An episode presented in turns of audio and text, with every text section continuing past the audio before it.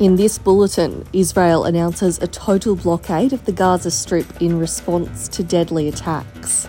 Campaigning ramps up ahead of the Indigenous Voice to Parliament referendum. And in sport, cricket set to make an Olympic comeback. With all the latest SBS news, I'm Hannah Kwan.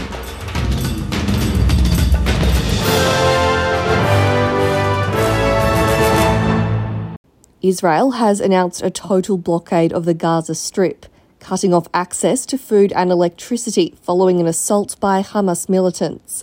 The significant escalation is the latest in a long standing conflict between Hamas and Israel. The head of the Palestinian delegation to Australia says he expects hundreds more people will be killed in Gaza. So far, Palestinian authorities say more than 500 people have died in the region after Israel launched retaliatory airstrikes head of the Palestinian delegation in Australia, Izzat Abdulhadi, says the next few days could be devastating. It will be a hell, unfortunately. And I mean, I expect like hundreds, hundreds of Palestinian people will die in Gaza. This is a big tragedy.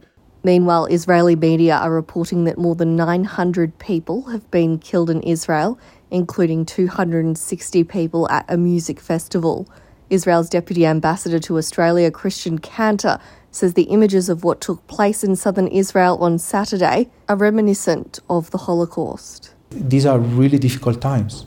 It's, it's something that we have not confronted. I mean, the images that people have in their mind where they're talking about the events in southern Israel uh, go back to the Holocaust.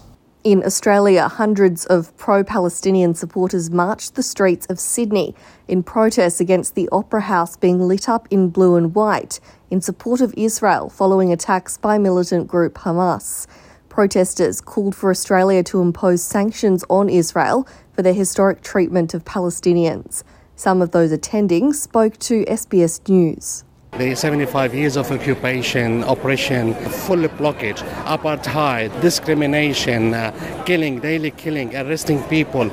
And this is the time for them to stand up for themselves to say enough is enough. We need our freedom. We need we need peace. Campaigners calling for the creation of an Indigenous voice to Parliament are trying to make up ground in the final days before Saturday's referendum. The latest polls have shown the No campaign is still ahead. Indigenous activist Millie Ingram says she's been fighting for Indigenous rights for the last 65 years. She told a Yes campaign rally in Sydney's Redfern that the referendum is a chance for all Australians who want to create a better Australia. We have been fighting for so long, and now it's our chance to go a little bit further. But it's for all of us as Australians. We all love this country, and we all want it to be better for every, each and every one of us, especially our young people.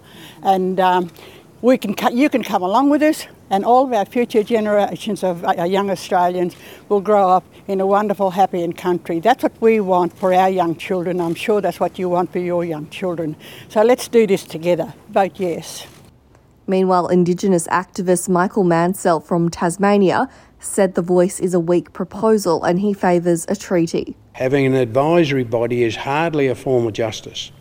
Having a treaty that returns land, that gives a guaranteed uh, source of revenue, establishes a national uh, Indigenous body to distribute the resources and to give discrete Aboriginal communities control over health, housing, education, policing, land use and planning, and a range of other things is justice. Mining billionaire Clive Palmer has lost a last minute federal court bid to have ticks not counted as yes votes in this weekend's voice referendum. It comes as the court dismissed an earlier effort by United Australia Party Senator Ralph Babet and Mr Palmer, who was chairman of the party, to have X votes counted as no. An appeal over the decision was dismissed by three federal court judges following an all day hearing in Sydney. Turning to sport and cricket is set to make an Olympic comeback after 128 years in the five ringed wilderness. Sport has reportedly been proposed for inclusion at the 2028 Los Angeles Games, which makes it almost certain for Brisbane 2032. Other sports on the list are flag football, a smaller non violent version of gridiron, lacrosse, squash, baseball, and softball. The latter two have featured at several Olympics but will not be played next year in Paris. Cricket was a success at the 2022 Birmingham Commonwealth Games, though it was only played by women's teams, with Australia winning. And that's all the latest SBS news. I'm Hannah Kwan.